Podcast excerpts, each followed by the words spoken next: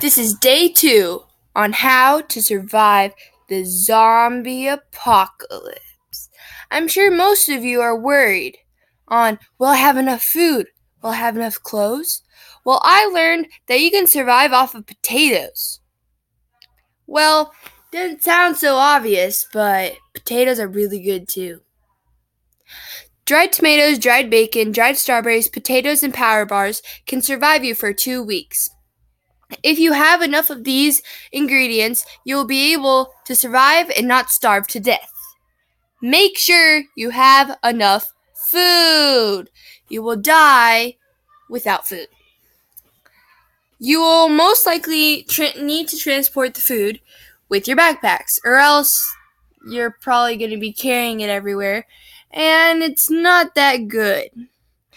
Or if you have it in a suitcase, you won't be able to take it anywhere because when you run, you will fall behind and die by getting eaten by a zombie or become a zombie.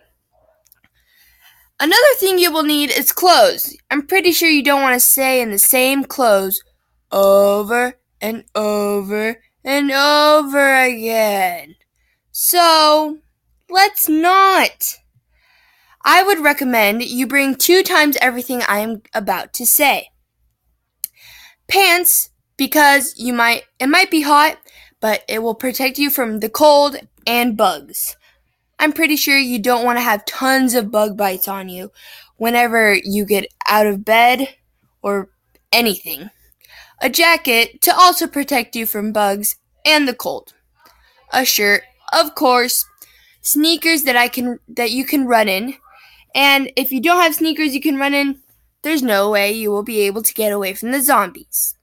Socks and underclothes and a light ra- raincoat just in case it rains and a light one because if you want if you have a very heavy light or rain jacket it will just be very hard to carry around all the time. Other items you might need to survive. A first aid kit Mostly because if somebody gets hurt, then you know what to do. If somebody just gets some blood somewhere and you know that somebody will faint when they see blood, you will most likely need a band aid uh, because you don't want to be carrying that person around all the time. You will need a lighter so you don't freeze to death unless you're in a house that the heater is working. You will need the Curifier. The Curifier is an invention that I created to help you uh, cure zombies. I will go more in depth on this in, in episode 3. Thank you.